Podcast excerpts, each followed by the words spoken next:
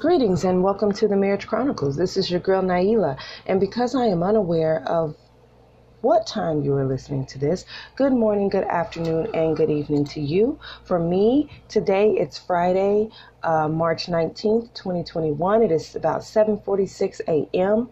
You guys, I'm just coming because I was listening to my podcast uh, that I recorded last night, and I noticed that I made a mistake in something I was saying. I meant to say there uh, that that um, fear is associated with torment, not love is associated with torment. God forgive me, and people forgive me. Please don't cancel me over that.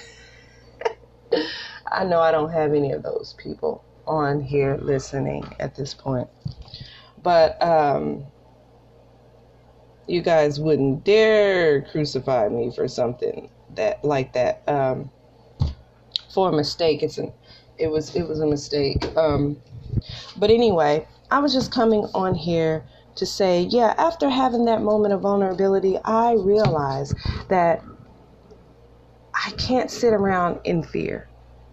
Like I know I've said it so many times, but fear of succeeding. I can't sit around and do that. That is selfish because my success does not impact me only.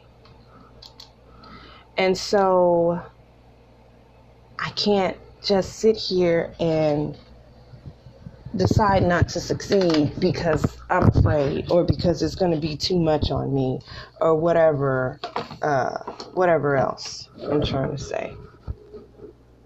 It's not fair. It's not okay. So today I am getting like when I get off today, I'm going to get a lot of things around here organized because my mind gets cluttered up and then I can't concentrate on what I need to do um, with a cluttered um, space or with anything out of its space. Um, so I'm going to be doing some spring cleaning and getting some things done so I can focus on the things that I need to do to hear, Well done, thy good and faithful servant. I can no longer um, hold myself back because of fear. I can no longer hold myself back because of fear of leaving others. Um, I have to keep it moving. And, you know, whoever's meant to go with me, they'll be there. They'll come. Even if it's later, you know, they'll come. So, anyway, that's all I wanted to say. I just wanted to get on here real quick and say that I am going to come back later and record a full podcast, but this was just to come on and just correct what I said last night. Um, I did go and put a disclaimer on there for people who listen to it in the future, but just in case you listened to it last night and you were like, huh? Love is not associated with fear. No, I mean, love is not associated with torment. No, it is not. You're absolutely right. Um, fear is associated with torment, which is reason why there will be nothing but fear in hell because it is part of a torment.